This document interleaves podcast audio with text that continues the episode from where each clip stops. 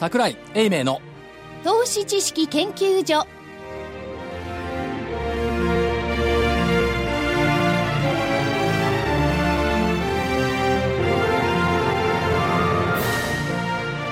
皆さんこんにちは桜井英明です、どうもこんにちはまさきです。えースタジオには正木隊長。はいまさきです。よろしくお願いします。福井主任研究員。冬です。よろしくお願いします。ということで、えー今回はうん。師走を控えします。控えじゃない師走そのもので。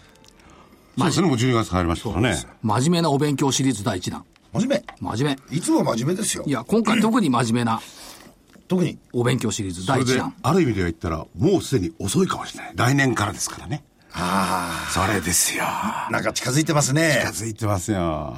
で、えースペシャルゲスト。はい。公認会計士、税理士深城克美先生あ、深城です。よおいでいただきましたよろしくお願いします。ろしくお願いします。ね、で相続税何を勉強しようか、そうそう、相続税。大増税時代とまで言われてますけど、相続大増税時代。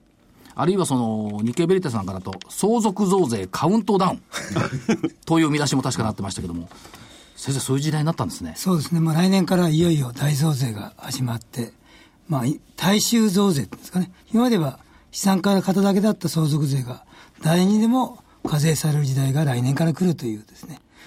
これまあ、ね多くの人は、まあ実はですね、相続税ってあんまり縁がなくて、まあそれは一部のお金持ちだよねと思っていたのが、この50年ぶりの 大改正で、いや、そ、ちょっと待ってよという話になってくるんですよね。そうですね。今までは100人亡くなって4人ぐらいが深刻だったのが、はい。全国平均的に来年からは8%、はい首都圏ですと、まあ、えーいろいろデータがありますけど、2割からあ4分の1ぐらい、25%ぐらいの方が申告義務があると言われてます、ということは4%が25%ってことは8倍。そうですね、申告だけだとそんな感じになるという、首都圏ですと。ね、私には僕には全然関係ないと思っていた方たちが25%入る可能性非常に高いですよね。そうですね。具体的に言うと、従来はその基礎控除っていうのが5000万円プラス1000万円かける法定相続人。そうですね。で、えー配偶者プラス子供2人の場合は約8000万円までは非課税だった。そうですね。これが、基礎控除が、まあ1月から3000万円プラス600万円かける法定相続人の数、だから4800万円に引き下げられる。都内に不動産持ってたら評価額の4800万の結構あるんじゃないですか。超えますよね、普通。ええだから、都内で普通のサラリーマンの方が、あ20坪とか30坪とかっていうご自宅を持ってるだけで、相続税がかかるかもしれないっていうことですかね。これ、まあ相続でかかるのは致し方ないとしてもです、まあよくはないんですけども、これ、キャッシュなかったら物のするんですか？まあ、物のも今はかなり難しいですので、ええ結局はだから、場合によっては、売却。う売らなければいけないということも起きますねそう。そう、人によってはうかうかと自宅に住んでいられなくなっちゃう。とそうですね。相続税のために。ために、あるいは、あの、自宅しかないから、はい。揉めないだろうと思ってるええ。遺産の分割で揉めてですね、はい。結局売らなきゃいけなかったりとかっていうことで、相続税の増税がそこにも飛び火している分がありますね。ということは、この時点で一回、じゃあ私はどうなんだってやっぱり調べてみた方がいいですね。そうですね。ええ。特にあの、相続税がかからない人でも、相続税の申告義務があるっていうですね、ややこしい税法上の規定がありますので、相続税かかる財産はお持ちでなくても、でも申告しないと、なんか特典も受けられないそう、う。特例を受けるのには申告が必要だとかっていうですね、はい相続税のなんか特徴的なことがありますので、まあ多少勉強していった方がいいのかなと思いますね。これ一番ややこしいのはどうですか？やっぱ不動産ですか？不動産ですね。はい。はい。あの、現金よりは不動産。不動産預貯金とかよりは不動産。価格がこう動きますよね。そうですね預金ならいくら持ってると分かりますけどね。ですね。だけどまあ、預金はごまかす方が多いんで、とんでもないですな。正木さんみたいな人が多いんだ。いやいやいやいやいや私はもうあれですよ清廉潔白もう全部わかってますからいやそれはごまかすとんでもない話ですよ。とんでもない話です逆に不動産は評価が難しいんですけども、目で見ればわかるので、はい隠しにくいっていうことなので、ああ、名前がついてますからね。いや本当に隠しとかそういう脱税まがいの行為はぜひやめていただきたいんでやっぱりちゃんとね、今から対応をして、それこそ、まず自分の資産を、こう、日々見とく、日々っていうことなんで、見とくの大事ですよね。そうですね。どのくらい財産があるかっていうのはまず確認をする必要があるんじゃないかなと思いますね。まあ実際問題としてはですね、めんどくさいと。いうのが先に立つ人多いと思うんですけど、でもその面倒くさがっちゃいけないってことですね。そうですね。え一応自分の財産がどのくらいあって、はい相続税がかかるかどうかは確認をしておいた方がいいと思いますね。ご主人であれば、奥さんに任せず自分でもちゃんと確認する。そうですね。大体任せたくなるじゃないですか、そういうものって。それはそうですね。あれ、あればかりはめんどくさいんですそう、よ、ね。面倒くさいんですよ、実は。で目つぶっちゃうんですよね今日じゃなくて明日そう明日じゃなくて来年そう なっちゃうんですで、よ税務署の方には失礼なんですけど、ね税務署なんて聞くだけでドキッとするし、自分から行こうなんて怒らないですからね。やたら手紙来るし、はがきが多いんですよ。ああ、チェックされてんだ、チェックされてるんですよ。まあ、それでね、また元に戻って、まあ、預金だったら分かるよと。それで、土地がやっぱり、例えば特に首都圏、今後、2020年の東京五輪を控えて、地価が上がる傾向なんかありますよね。そうですね。そしたらその対策ってのは、これはね、あのー普通の方だと、まあ、不動産に詳しくない方だと、頭は悩ましちゃうと思うんですよね。地価が上がるっていうかね、その値下がりゼロになっちゃったからね。そうですね。先先月で。地方ですとね、まだ下がってるところもあるようですけども、首都圏ですと、どちらかというと上がり気味で、まあ、相続税対策なんかで、えー物件を買う方もいらっしゃいますのでね。逆にですね。逆にですね。そういうのも対策になるわけだ。それでそうなってくると、まあ、基本的にはその税金を納めるというのは国民の義務ですからしなきゃいけないことなんですけども、でも個人の立場に立ってみると、まあ、いろんな方法を使いながら、その多くの資産を子孫に残すたいと思いますよね。そうですね。となってくると、まあ、課税対象資産が増えて、資産家の数、いわゆる資産家の数も増えたっていうのは分かります。そうすると、その後はこれは対策っていうことになってくると思うんですけども、まずその今言った、その、金融資産はどうしたらいいんですか？そこからいきますが。まあ、金融資産はそのまま課税になりますのでね、はいむしろだから、相続財産じゃないと思ってたのが、相続財産になることを、ちょっと確認をしておいた方がいいのかなと。なるほど。要するに、あの、名義がですね、ええお配偶者の名義で、奥様名義とか、ええ子供さん名義になってると、亡くなったお父さんの、例えばサザエさん一家で言えば、はい。浪江さんが万が一あった時に、ええ。船さん名義になっている預金は、相続財産に関係ないと思う方が多いんですけど、名義は変わってても、実際は、まあ、サザエさんのドラマにはあるように、ええ。船さん働いてませんので、どうやって貯めたんだと。どうやって貯めたんだとあ、そう。いうことになりますのでね。あれ？そうごめんなさい。例えばへそくりをね、ちょこちょこしてたと。それが課税限度額、要するに生前贈与以上にやっちゃってもやっぱりそれは引っかかるわけですか？へそくりをバンバンなんて。要するに110万以内だから認められるとか思いがちなんですけども、はいあくまでもあれば、贈与はいをしたという事実がないとダメなんですね。これ契約書もいるんでしたっけ？場合によっては契約書も、まあ、場合によっては原則は契約書が必要だと言われてますね。特に未成年者の場合は契約書がないと認めないとかいうこともありますので。ただ、船さんと浪江さんの関係だと、やっぱりちゃんと110万超えてですね、贈与していれば、まあそういうし証拠があればですね、多分認められると思うんですけども、ただそんなこと考えないで、今おっしゃったように、へそくりをちゃんと貯めてきたから、自分のお金だともう、頭から信用、自分の中で信用しきっちゃってるのが、実際それが船さんの財産じゃないということが一般的によく起こりますね。例えばですねこれはあの自分の例なんですけど子供の名義で自分の例？貯金してきたとするじゃないですか、えそうすると子供の口座に犯行も子供用に作ってですねまあ何百万かずつこうあるとしますよね、ええ何百万かずつすごい金持ちなんだね、松崎さん。あるとしますと自分のケースったこれこれってやっぱりあれですかその相続の時が発生した時には困ってる。やられますかねそうですね。それはだから、あの、すみません、このそんなに放送です単に単にあの名義を、名義を借りただけっていうことなんで、いわゆる税務上は名義預金って言われて、名義を借りただけなんで、実質上の所有者は誰かっていうと、それは父親っていうことになりますので、先ほどの浪江さんで言えば、浪江さんが亡くなるときに浪江さんの財産になっちゃうと。で、正木さんに課税されるわけだ。そうね。正木さん。やばい。正木さんの財産としてカウントされると。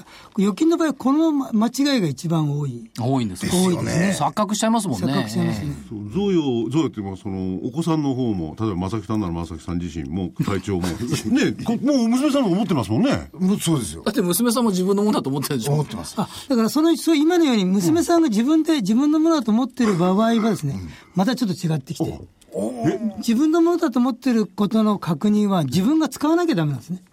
税務上は。使用収益って言うんですから。要するに、お父さんが子供さんの預金名義を借りたときは、子供には使わせないんですね。だから使ってないからダメだっていうケースが多いんですけども。お子さんがお子さんがもらった認識があって、自分が例えば車買ったとか、旅行に行ったとか、子供さんが使えばいいんですけども、だから実際は逆でですね、親御さんが子供の預金を下ろして、親御さんが旅行に使ってたっていうようなことが多いんですね。なんなら正木さん代わりに使ってあげますよ。ね、いや、これは聞いていただいてるお嬢さんに方たちの一つのケースとしてですね、私の例を出しただけであって、ええ。これ一般的にこういう方多いと思うんですよ。多いですよね。多いですよね。でもそれだって、例えばお子さんもね、ややったこというんですかね、それも、えー俺のもんじゃないよと、子供のもんだよと思っていても、やった事実は変わりないわけですよね。だから、贈与税の場合は、やりました、もらいましたじゃないとダメなんですね。ん。やっただけじゃダメなんです。もらったって人がもらったっていう認識があるかどうか、まあちょっと専門的になっちゃうんですけど。はい、それが大事なので、今言ったように、子供さんが自分がもらったんだっていうことがあれば、それは贈与が一応契約上成立しますので、そうすると自分がもらったものだったらば、自分が自由に使えるだろうと。管理も自分がするだろうしようと、そういうことがあれば、税務署としても認めますと。しかし全く使ってないって知らないと、親が勝手に作って親が勝手に処分してて、全く知りませんってなるとですね、それは贈与じゃなくて、名義借りということですかね。そうですね。まあ話は違って、贈与の場合には贈与税がちゃんとかかるわけですしね。そうですね、110万超えますよね。かかっちゃう。超えるとね、でも今まで年、あの年単位でいくと、110万円以下なわけですよ。いや、これがね、皆さんそうするんですよ。だから、先生方から言わせると、本当はちょっと超えて税金払っときなさいよ、毎年。本当その方が安全だって言われてますね。だって、ちゃんと税務署も認めて払ってますよね、贈与ですよねっていうことになりますもんね。そうですね。ええまあ申告してますから、まあ税務署としてはその申告をおかしければ、はい調査することもできますけども、110万以内だと、本当に贈与してるのか、名義を借りたのかどうかは税務署としては分からないので、やっぱり後々の証拠ってことから言うと、申告しておいた方が間違いない。で得てして110万以内で申告しないで済ましちゃおうという正木さんみたいな人が多いんですね。うんその場合には、まあ預金の場合はその辺が一番大事な、まあある意味じゃ節税っていうんですかね、はい大事なポイントになるかなと思いますね。ね、後でいくら言い張ったとしても、むる難しいですよね。その、一番相続の場合難しいのは、もう、親は、今のケース的には、正木さんは亡くなった後の話ですのでね、贈与した側がいないので、えーいくらもらった側がもらったっつっても、なかなかそれは、あー難しいですね。そうですよね、やりましたって人がいる間はいいんですけどね。そうだ、みんなお子さんはもらったって言うんですよ。実態は違うんですよってね、税務署サイドは言う可能性はありますよね。そうですね。その辺が一番難しいところですね。もう一つはこれ、まあ、税とは関係ないかもしれないんですが、家族間の争いってあるじゃないですか？ありますね。こっちの方が大きいような気がするんですけどね。だから逆にそのよ大した財産ないから、預金も大したことないから揉めないと思ってる方がいるんですけど、え揉めるうちの8割は財産が5000万以下なんですね。だから逆に言えば相続税が変わっても、相続税がほとんど出ない。5000万円で相続に1人だと、はい。基礎控除が、まあ、3800万ぐらいじゃないですか、そういうぐらいの人とか、先ほど言った子供さん3人です。4800万ですよね。そうすると、まあ、出ないぐらいの方でも、相続税揉めると、はい。逆に揉めるんじゃなくて、その方々が全体の8割を占めているってですね、なるほど。逆に争族が多いんですね、じゃあ。逆に相続税がかかるかかかんないかの方の方の方が多いということなんですね。逆に言うと、その、1億とか3億とか5億とか何十億ってなってくると、事前にもう全部財産明細も出てるんで、もう、お子さんたち分かってると。分かっていますし、まあ、ある程度もらえますので、はい。納得感もあるみたいなんですね。ところが、まあ、ごご自宅だけが、例えば立派で、はい。例えば先ほどのサザエさんですと、世田谷区桜新町で、まあ、30坪でも、庭付きの。庭付きではい。1億円ぐらい最低するだろうというところで、現金が例えば1億円あれば分けられるけども、もうそれしかないよということになりますと、えーもう分けようがないので。サザエさんはいいですけども、カツオ君とねワカメちゃんは怒ると。怒ると。私たちの家はないと。そう。お金もないじゃないかと。え売って払ってくれと。そうすると、まあ、揉めることになりがちだっていう。で、現実問題としてそういうケースやっぱ多いんでしょうね。多いんですよね。これやっぱりちゃんと事前にね、あの、亡くなる前、まあ亡くなるなんて言っちゃ失礼ですけれども、その前にお子さんも含めちゃんと協議なりちゃんとした対策を絶対必要ですよね。そうですね。やっぱりお話、やっぱり最近親子間のお話とか、夫婦間のお話がないと言われてますね。ないそういうことが全然ない大事だということなんでしょうかね。まあ、そういう対策をする前に、家族間の話し合いができるような家庭が大事なのかなっていうことなんでしょうかね。一方で、その、いつも住んでいる家、はい。あるいはその、お父さんが持っていた貸しアパート、はい。まあ貸しマンションか、ええ。そういったもののっていうのもこれ、税金かかってきますよね。かかってきますね。これはどのようにしていくただ、居住用の場合については、はい。お子さんが同居してたり、配偶者がいらっしゃる方の場合は、居住の特例で、はい。例えば先ほどサザエさんですと、例えば1億円評価額する土地だったとしてもですね、まあ、あの、時価と評価が例えば一緒だっていう場合ですね、えー、8割評価が下がりますので、はい。えーえー今年ですと240平方メートルまで、坪水月と72坪ぐらいまでは8割減。来年からは330平米ですから、はい。100坪までについては8割下がりますので、例えば1億円でも2000万円になりますので、まあご自宅だけしか持ってなければ、相続税はかからないということに。ただし、これもかからないんですが、ええ申告はしとかないといけないという、ねこのケースはそうですね。そうですね自宅用の場合は、そうなんです居住用の場合は。だからこの辺がややこしいところで、税金がかからなければ申告しなくていいと思っている方が多いんですけども、居住の特例を受ける場合は、税金がかからないけれども、結果的にはですね、同居してればかからないけれども、同居してるかどうかっていうのは税務署は分かりませんので、その住民票とかでですね、税務署が確認したいですので、一応申告は義務付けられて、で、申告した場合に特例を受けられるという形になってますねそ。れ申告なんかも住民税がね、あたふたと、パッと移しちゃなんかしても平気なんでしょうかね。それはダメなんですか、やっぱり。あの、一応住民票があるかどうかっていうのは大事なんですけど、なく、なければ認めないってなってませんので、本当に同居してれば、後で、例えば後でっていうんですかね、まあ間際になって、住民票を移したとしても、本当に同居してればそれは問題ありませんね。例えばあの、例えばのケースでですね、まあ、親の自宅に私も住んでますと。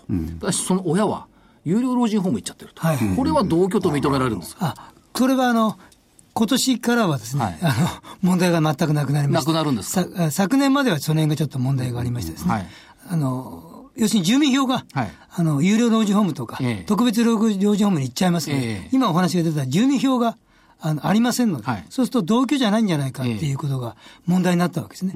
だけども実際は、まあ、有料老人ホームに入るのには、ご自宅で、あるいは特別老人ホームに入るのには、ご自宅で同居できないっていう状況がありますので、はい。はい。そういう状況で介護が必要だっていうことがあるので、今住民票が別になってても、同居と、はい。あの、有料老人ホームまで一緒に同居していればですね、亡くなった時には住民票がご自宅なくてもはい、同居っていうことで認められるようになりましたですね。正木さんが有料老人ホーム入ってるとしてですね、娘さんがですね、もう、親父の顔なんか見たくないから、一回も行かないって、一回も行かなくても大丈夫なんです大丈夫ですね。たくさんいろんなケースで使っていただいてありがとうございます。いや、ちょうどいいんですよい。や、ありがとうございます。当事者ですね。同居して、あの、同居、有料老人ホームに行くまでの間に同居していればいいわけで、はい最近有料老人ホームですと元気なうちに行く方もいらっしゃるんですね。で、亡くなる時までに、まあ、その、介護認定ですか、はい受ければいいってことになってますので。あとその自宅の認定でですね、例えば一棟じゃなくて、ちょっとお持ちの方だと二棟になってる。はい。同じ敷地に二棟住んでると、これは同居じゃないですよね。そうですね。あの、母屋があって、農家なんかですと離れがあるっていう形ですね。この場合同居じゃないので、この場合は、あの、原則特例が受けられない。受けられない。受けられないですね。例外はちょっとありますけど。これきついですよ。だから同じに住んでんですよね、敷地内に。そうなんですね。ええやっぱり、同じ家に寝起きをすると、どうしても喧嘩しやすいので、はい。どうしても建物を分けるっていうケースがありますね。これ、先生、間にですね、廊下作ってですね、あのー、一個にはできないんですか？あ、廊下作ってれば大丈夫ですね。廊下。廊下作って行き来ができる状況になってて屋根があるとかですね。そういう状況があればそれは別棟じゃありませんので、一個の建物って形になりますので、それは大丈夫です。すごい、私、真剣でしょ、今日。真剣ですよね。自分のこと考えてるううちの、うちの近くにすごい資産家のね、あって、すごい家なんですよ。バーンって門があって。その中にね、3軒ぐらい家が建ってるんですよ。ああよくありますねもう親族だ。でもそれはね、廊下なんか渡せないぐらいに離れてるんですよ。ああいう方は大変ですね。そうすると、廊下作っといた方がいいんだ。同居じゃないので、ただ、あの、通常はまあ配偶者の方は同居してますから、配偶者を受ける分には適用ができます、そういう場合であっても。問題は、配偶者が亡くなった後、お子さんが受ける場合ですね、その場合には、いろいろ税制上の特例が受けられるように、まあ、よく、我々専門家が家なき子にすればいいとかですね。その、家なき子？家なき子。家を全く持ってない方ですと受けられるケースがあるんですね。ええ今のケースの場合ええ。母屋と離れっていう場合でもですね。あの、母屋もお父さん名義。離れもお父さん名義であれば、両方がお父さん名義であれば、その相続を迎えるご長男さんの家じゃないですので、ご自宅全く3年間のうちに持ってなければ、あの、家なき子っていうことで居住用のお父さんの住んでるところが居住の特例を受けられるっていう、いう規定がありますね。要するに全く家持ってない人に家、家を、家を相続させるのに、例えば、あさっきの悩み屋さんの一家で、例えば、カツオ君が北海道かなんかに、例えば、い成人してですね、はい行ってしまって、例えば家族が家継ぐことになったと。北海道に住んでて家持ってないよと。アパート住まいですと。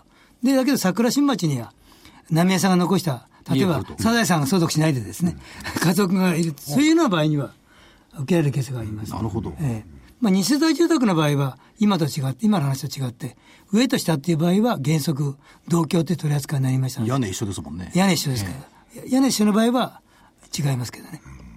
ただそうは言っても、これどうなんでしょう。8割減の特例があったにしても、残り2割が課税になるってケースやっぱあるんですか？多いですね。それはもうありますよねりますね。これはどうしたらいいんですか？やっぱこれ、い家分割できないですしね。いや、住んでる人が払えばいいんじゃないですか、それは。そこに住み続けるだろうね。だからまあ、相続税出たら、まあ今おっしゃるように、普通はまあ、今の決説と家に、家をもらった方が、ある程度余分に相続税払う形になるんでしょうね。で、もっと、もうちょっと財産が多くて、居住の特例を受けたけども、まだ相続税がかかると。はい。いう方は先ほど出てたように、ご自宅の隣はアパート作ってみたりですね、どこかにマンション買ってみたりとかっていう節税をされる方が今、市場に増えてそうすると、来ていますよね。今の居住用の評価減240平米、来年から330平米、ええ。これと、そのアパートとかの、ここれも建屋がありますか？ら、評価減すると思うんですけども、はい。合わせて使えるんですか、事業用の評価減と。あ、それはあの、事業用については来年から、あの、本当に事業、はい。例えば自分がす魚屋さんやってますとか、八百屋さんやってますとか、事業で使ってるものに関しては、来年から330平米と、じあの、事業用400平米と、昔はどちらか選択すると、はい。どちらか一方しか選択提供できなかったんですけども、来年からは両方できるんですね。だから330平米プラス400平米で、えー、730 730平米まで8割減額できるようになったんですね。ただこれ事業なんで、まあ、平たくいきますと、死体に汗して働いてる場合だけでええ、貸し屋は入らないんですね。あ、貸しは別なんですか？貸し屋は別なんんですか？貸し屋は貸し企業何、個持っててもダメですか？ダメなんです。貸し、貸し屋と自宅は選択適用で、自宅で330平米使えば、貸し屋は200平米までなんですけども、はい。200平米は使えないということになります使えなくなっちゃう。使えなくなるんですね。だ。から前はその、これも事業であって、例えばあの5棟持ってるとか、マンションだったら10室持ってるとか、これ事業的規模とかいうのは所得税上そうなんです、ええ所得税上そうなんですけども、相続税法上前も、事業的規模があっても、ダメと。事業じゃないということでですね、えーせどちらか一方しか選択できない。まあ、額に汗して家貸す人いないですもんね。まあね、それはだけど、そういうと、毎日見回ったってね。毎日だって掃除してあげるって。まあ、全く何もしてないって言怒られちゃいますけど、ええまあ、要するに、まあ、ご商売してる人だけがはい対象ですよということですかね。あるいは、企業で、中小企業なんかやってる方だけが対象ですよっていう形になってらっしゃいますね。しかし、そうなってくると、まあまあ、お父さんがおやりになったか、おじいちゃんがおやりになったか別にして、あるいはその先祖代々持ってるかどう別にして、大量に不動産持ってる人っていうのは、多く見たって、200坪しか評価減できないですよね。まあ、そっちで適用したら逆に330円で適用できませんから。まあ、通常は適用しませんよまあ。100坪ぐらいですよね。そうですね。適用しません、他の部分にかかる税金対策とはこれ対策って言ったらあれですけどね。ですから、まあ、アパート経営、マンション経営やる目的は、はい。まあ、その、まあ、収入が得ることが主な目的でしょうけども、ええ。相続税からいくと、まあ、よく言われている借金効果と言われている、はい。そこを借金してやったり、じ現金でも1億円持ってるよりは、1億円のアパートに借りた方がはい、評価が安くなるっていう形で、現金よりアパートアパートと。で、借金してやれば、その分がひ評価減、評価減を受けられた後、借金は我々控除になりますので、そういう形での相続税対策なさる方が多い。今言われてるのが、例えばその地価の高い首都圏近郊に土地を持っていれば、金融資産が少なくとも課税対象になる可能性が高い。高い。したがって土地所有者は対策に走っている。そうですね。この対策、例えばですね、世田谷とか杉並だと4人に1人は課税対象だってえ言われると、はいで、最高税率も55%に引き上げられるとしたら、これはちょっと半分以上税金っていうのはきついわねっていうことですよね。え。まあ一皆さんそう番、思いますね。一番いいのはやっぱ宅地の評価減なんでしょうけども、こどどういうふうにこれ、対応していっだからら、たいいんですか？まあ、ある程度敷地が広い方ですと、庭先にアパートを作る方が多いかなと思いますね。しかし、それだけじゃ足らないとか、あるいはご自宅が、まあ、アパート作るのにはとか抵抗ある方もいらっしゃるはいでしょうけども、そうするとまあ、どこから別のところにマンションを買われたり、えーする方が多いですね。なるほど、ええ。そういう意味ではタワーマンションだとか、ええ。そういったのもやっぱりそういう対策として買われる方多いんで多いですね、はい。最近の我々のそういう対策の対策にも、タワーマンションが有利ですよみたいな形が出ていますけども、はい。ただタワーマンションはあのい維持費がかかるということで、実際買われた方からは、意外と好評じゃなくてですね、はい。あのそういうこと言うと怒られるかもしれませんけど、意外と維持費が高いはい。ですね。これやっぱり高層だから、やっぱりその掃除するのも高いでしょうし、ええクーラーの設置も高いでしょうし。そうですね。特にあの、い修繕の時に、はい。あの、クーラー入れ替えると、普通の、まあ、あ普通の分譲のママンションなんかですと、クーラー1個、例えば10万円なら10万円ぐらいではい入れ替えられるんでしょうけども、タワーマンションなんかお聞きしますと、あ150万円ぐらいかかるとかですね。そんなにかかるんですか？そんなにかかるみたいですね。実際やった方の例ですと。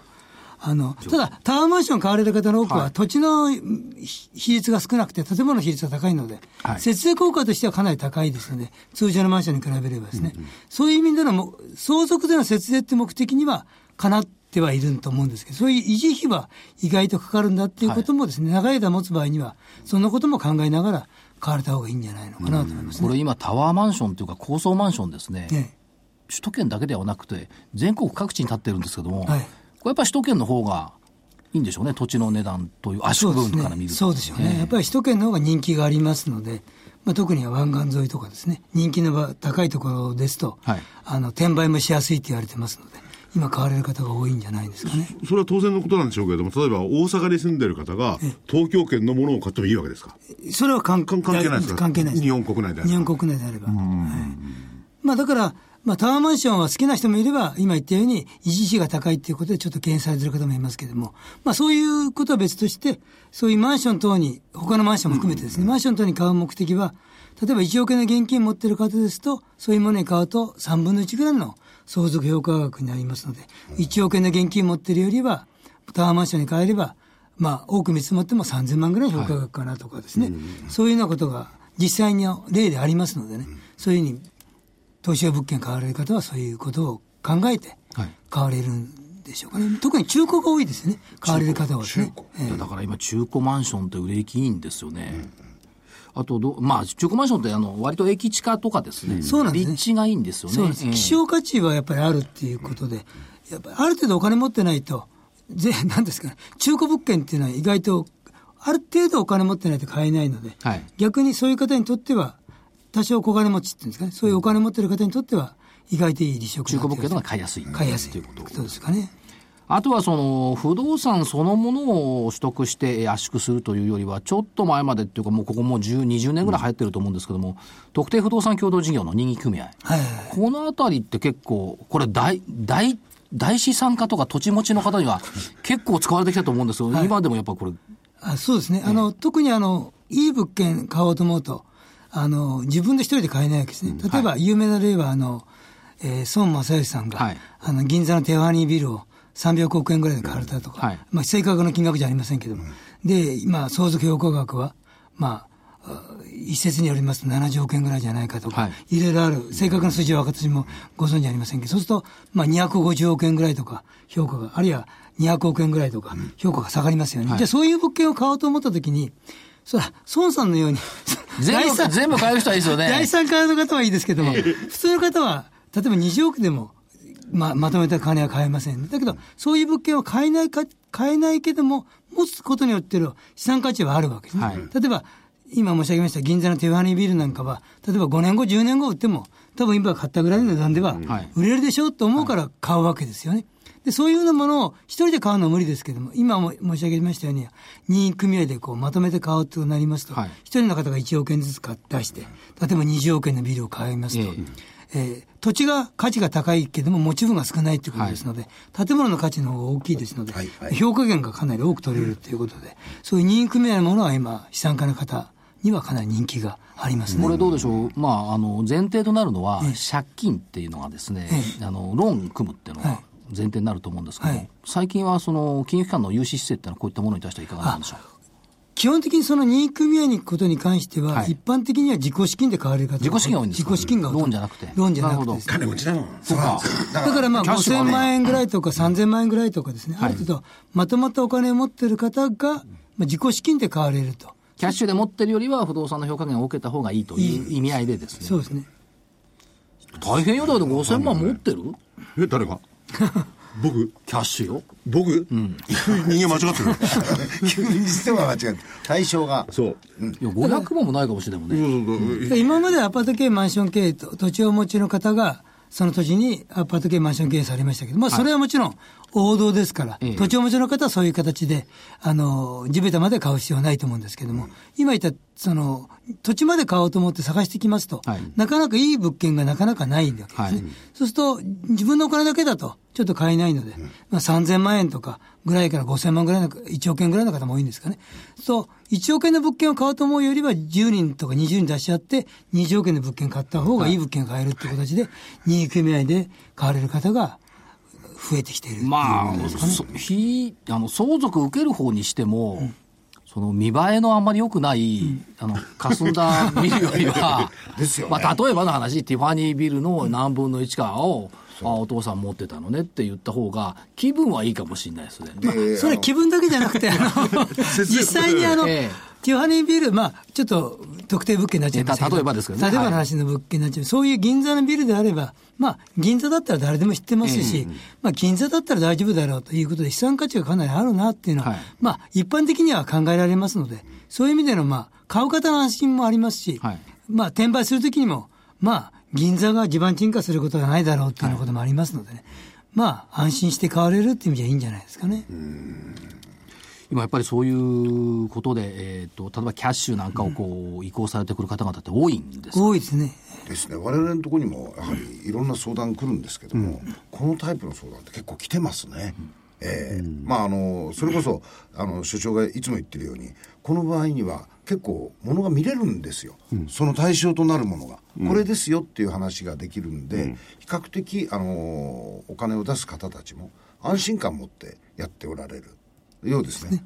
ただ、あの、まあ、ちょっと注意点を申し上げますと、例えば、タワーマンションなんか場合で、税務署が否認した例っていうのがあって、お父さんがまあ、病気で、あの、余命いくばくかなっていう時にですね、えーそれをこ買って、子供に贈与して、即子供が第三者に売ったっていう場合に、まあ、否認されて税務署が認めなかった例もありますので、ある程度こう時間をかけてっていうんですかね、ある程度元気なうちにえー買われるということがいいのかなと思いますね。やっぱり時間をかけていろんなことの対策を打っていくっていうことなんでだから。やっぱり認知症になってから買うとかですね、もちろんそういう場合は認められないケースがほとんどだと思いますけれども、やっぱりそういう元気なうちに、ある程度自分の判断ができるうちに、こういうものを買われてと。まあ、サザエさんの話に戻しますと、浪江さんのようにもう元気なうちにですね、あの、ある程度対策は買われた方がいいのかなと思いますね。ということは、正木さんは今のうちだってことだねおっ。しゃる通りでございますね。ええやれということです。何でも大したことないから何何買うの？金額的に。確かでもあの、さっき出てたでしょ？杉並世田谷では4人に1人が課税対象と、ここにまさにはまって4人にるじゃん。1人ですよ。25%。ね、首都圏の戸建てよ、要注意って方ほっといてください。いやいや、心配で心配で。あありがとうございます自分の親でもなんでもないけど。こういう時だけ心配してくれるなんか心配だよね。ねありがとうございます。いやでも、ね、今までが2%だったのが2%ぐらいですか？それがそんなになる4% 4%が25% 25%これは皆さんかかると言っても、25%の方が申告義務があるっていうだけで、ええ。かかるのはもうちょっと、はい。まあ、えって今10%とか15%とか言われてますけども、ええ。いや、それでも3倍、いや4倍ですよ。申告義務っていうのは、義務であって払うかどうかっていうのは別で別なんですよ。そこがさっき言った、ねさっき言った居住の特例が受けられたり、配偶者が相続すれば、1億6000万まで非課税だとか、2分の1まで非課税だとか、そういう特例がありますので、申告義務があるっていうことと、税金がかかるっていうことが別なので、税務署で一番その辺が大変な、あ分かっていただくためにですね、その辺が一番難しいところだ逆に言うと、我々の場合は、その申告義務があるということを認識してないケースが多いですよ。多いでしょそう、多いんですね。ええ。そうなんです。だからまあ、とりあえずは、あの、税務署の方に一度は相談を行かれた方が、今かなり親切になってますので、自分の財産は分からなくても、ご相談にはあの乗りますよっていう形になってます確かにね、税務署って最近丁寧ですよね。なんでだろう？いや丁寧ですよね、こちらへどうぞなんて。そうですね。もう郵便局と税務署がすごく丁寧になりました。まあ、そういうことで、まあ、必ずしも自分の財産を、あの、明確にしなきゃいけないということはありませんので、もう気楽にご相談にいただいて気楽に。気楽にご相談いただいて先生別に国税出身じゃないで。あの、気楽にご相談行って、もちろん、国税収支のことは税税税務署税務署だけじゃなければ、税理士さんの方にもですね、ぜひご相談いただけると、ちょっと税理士のコマーシャルになっちゃいましたけど、ぜひよろしくお願いいたします。あのーある程度の資産をお持ちの方だとすりゃこれ個人でやるっていうのは難しいんですか？いろいろなもう、そうですね。まず収めちゃえばいいんでしょうね。ええそうですね。あの、ご相談をされることが大事なんじゃないかと思いますね。今は相談はかなり安い料金でとか、場合によっては無料でとかっていう形でやってる税理士さんも多いですのであ税理士さんも、まずは、まずは、その、依頼するかどうかは別として、ご相談される方がいいんじゃないかと思いますねこ。れ先生、税務署行くのと、税理士さん行くのと、どっちが楽でしょうか？それはそれは何とも言えませんね。あの、税務署も申し上げますように、近くにあれば税務署に足を運んでい、や、得てして税務署って不便なところにあるんですよ。なんか。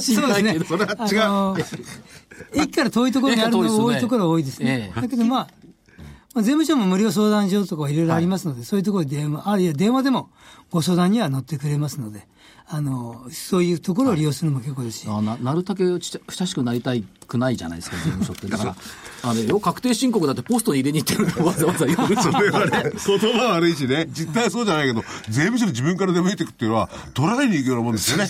ところが、税理士さんだり会計士さんだと、節税の相談うまく乗ってるんですもんね。そういうことです節税っていうのはもう明らかに法律で決められたものを有有効に使うってことですもんね。そうですね。まあ、税もちろん税理士さんをお使いいただけるのが、まあ、我々としては一番でしょうけど、ただ、ぜ繰り返しになりますけど、税務署は、あの、責任を持ってお答えしたり、あの、別に、個人的な財産を、あの、別に今すぐ知りたいってわけじゃありませんので、まあ、確実なか情報を、とりあえず聞いてみようということであれば、税務署の方に電話かけるなり、足を運ぶことも非常に大事なことだと思いますので、その上で税理士さんにご相談するっていう方がいいのかなとは思いますねと。いうことは、やっぱり、あの、現状認識を一回しておきましょうとそうですね。いうことですね。が大事ですね。はい。特に資産家の方の場合ですと、あの、どういうのかな。あの、今、あの、相続税が、まあ、誰にもかかるような話になってて、はい大衆税って話がありますけれども、相続税の場合ですと、例えば、あの、5000万円ぐらいですと、例えば子供2人ですと、80万円ぐらいしか今度かかんないわけですね。はいじゃあ、1億円だとどのくらいかっていうと、770万ぐらい子供2人だとかかるようになるわけなんですけども、じゃあ、10億円持ってる方だと10倍の7700万で済むのかっていうとですね、子供さん2人で10億円持ってると3億9500万円で、はい。財産10倍だと相続税は50倍かかるんですよね。これ3億9000っていうのは、子供2人で半分ずつ割るわけですね、相そう続です税は。ね。一人1億2億円ですよ。そうですよ。いやいや、ほら、金持ちの子供になりたくない。相続税は累進税率ですので、ええ。ー1億円持ってる方が10人いても、7700万しか税金にならないのに、ひ一人で10億円持ってると、3億9500万円ということなので、もちろん子供さんだけが相続人で2人っていう方のケースですけども、なので、相続税対策っていうのは、要するに、持っていれば持ってるほど、ちょっと大変になってきますね。そういうこ、そういう部分も、大衆税っていう部分もあるけども、相続税っていうのは、資産家の方にとっては、あよく、よく言われますように、相続が3代続くと財産なくなるのは、今後は3代じゃなくて2代ぐらいでなくなっちゃうかもしれないので、あの、そういう意味では、そういうことも大事だなときつか。ったのが平成の当初の頃、平成一桁の頃ってものすごい相続破産とかあったんですけあどもりましたですね。あの頃と比べると、今のこの、まあ、相続税の大衆化というかですね、ええこれと効果的にはどっちがきついんでしょうか？前の時は、確かに路線価は上がってきたんですけども、ええ景気がかなり落ちてましたね落ちてて、はい1億円の土地が、例えば1億円で売れると思ってたのが、1億円で売れないと。もう路線価だったら御の字みたいなもうちょっと経ってみようと。そしたら8000万になっちゃったと。い、やー、今はもっと売れないからとなってみたら、半分の5000万になってしまったと。で、5000万でも売れないみたいになっちゃってですね、えー、えらい社会問題になり税金は確定しちゃってるしということですそういうことですね。そういうことになって、まあ、仏納しようと思っても仏納ができにくかったっていうことの時代で、かなり大変だったっていうことがあります。今は、ちょっとまあ、景気も上向いてて、ちょっと売れるんじゃないかっていうことがありますので、まあ、環境はだいぶ違ってきますけど、ただ安易に考えますと、ええどうしても不動産ってどうしても売り急ぎますと、100万、坪100万円の土地が、例えば80万で売れると思ったのが、50万円でも買ってくんないなんてことが起きますので、足元を見られる足元を見られるっていうことが起きますので、今のうちにやっぱり、どのくらい相続税がかかるかっていうのは確認して、あるいはどのくらい売れるのかっていうことは確認しておく必要があるのかなと思いますね。あとは、その、首都圏近郊の、今でも農家の方々でおられるじゃないですか。はいはい。この方々ってあれ、まあ、生産緑地とか選んでると思うんですけど、ええとてつもない土地持ってますよね。持ってますね。あれはどうしたらいいんですか、あれは。あのまあ、生産緑地を受けてれば納税猶予ってことが受けられますので、ええ。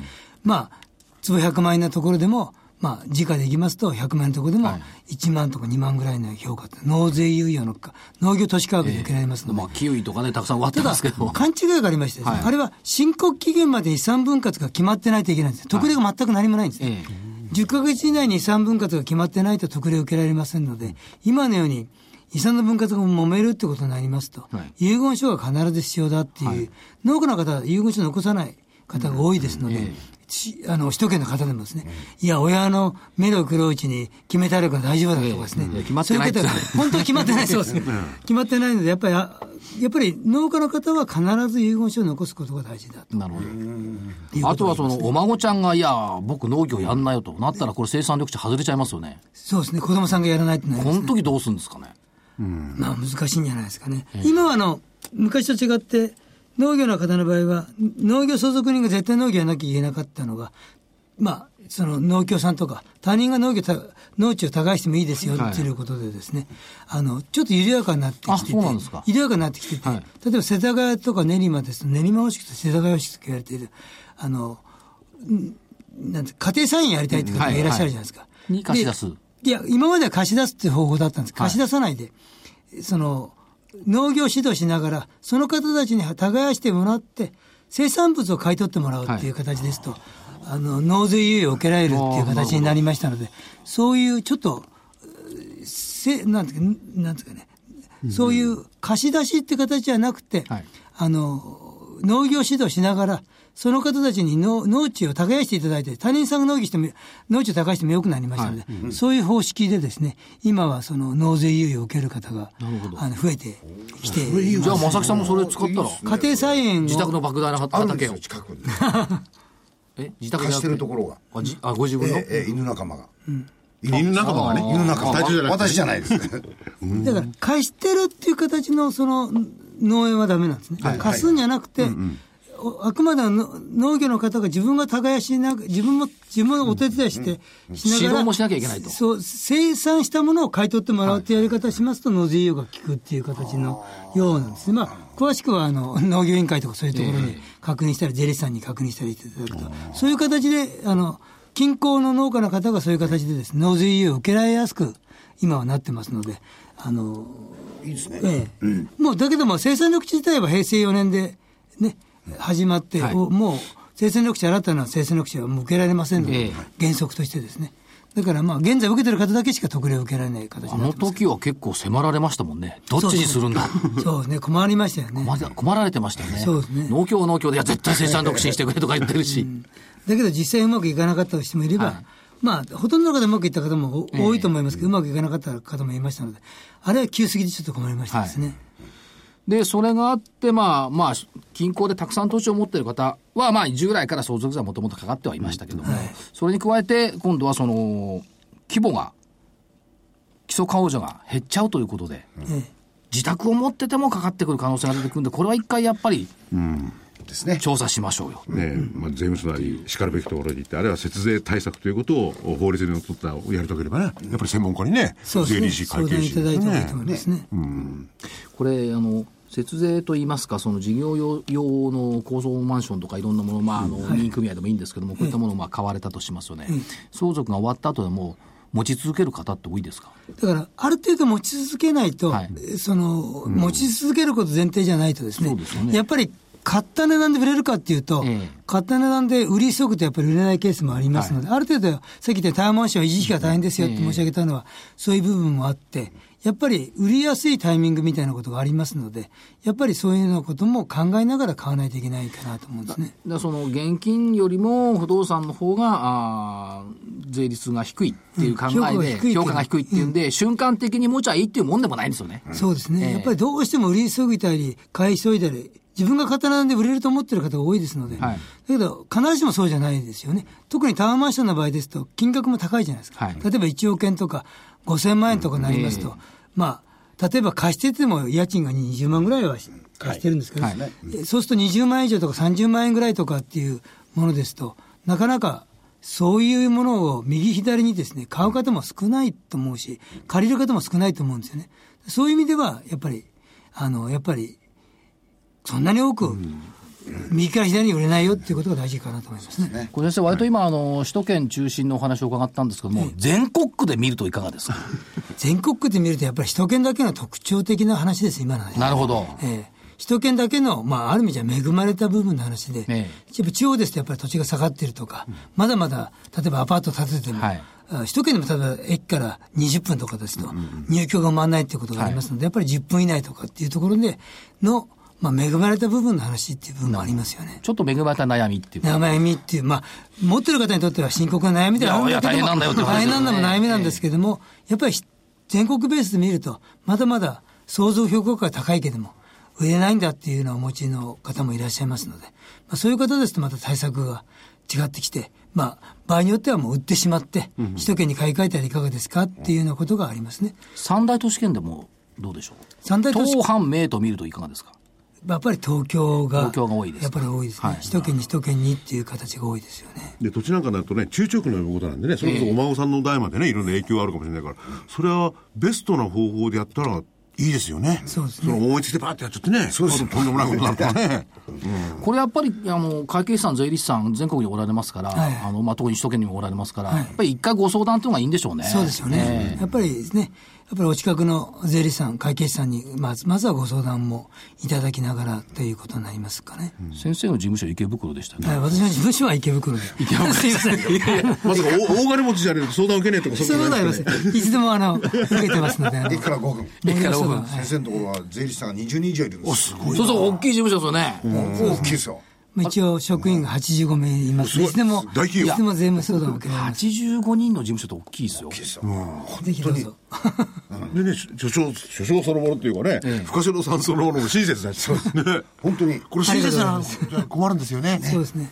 話しにくいとね。話でき相談に行けないじゃないですかんだおめこれしか持ってねえから逆に思われたらそうなんですよ。そういうことないですもんね。そういうことないですね。まあ、税理士の先生もね、考えようによっちゃ怖いもんね。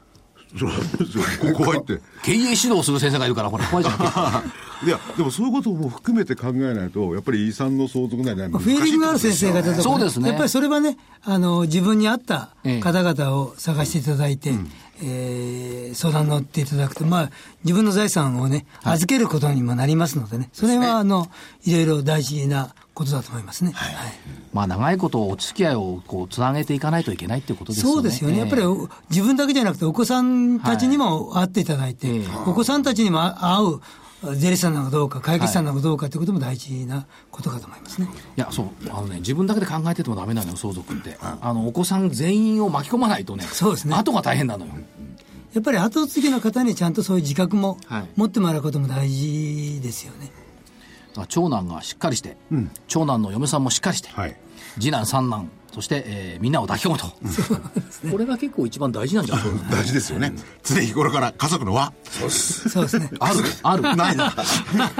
まあ今日はね、いずれにしろ深城先生にお越しいただいてね、はい来年から大増税。年末年始ってのお休みもありますし、新たな年度も始まりますから、年、年も始まりますから、そういうのを改めて考える時期でもあるかそうですねもしれませんね。ちょうど田舎帰った時に税務署に行ってですね、あはいまあ、税務署はあのお盆休みが年末年始は年末年始かえら休みの時もありますけども、あの通常の日はやってますのでね、ぜひ、えー帰った時ちょっと余分めに休み取ってですね、あるいは早めに休み取って ちょちょっと考えると必要な方法かと思いますね。はいサビさん、今日はいいお話をありがとうございました。深島先生、ありがとうございました。ありがとうございま。した失礼します。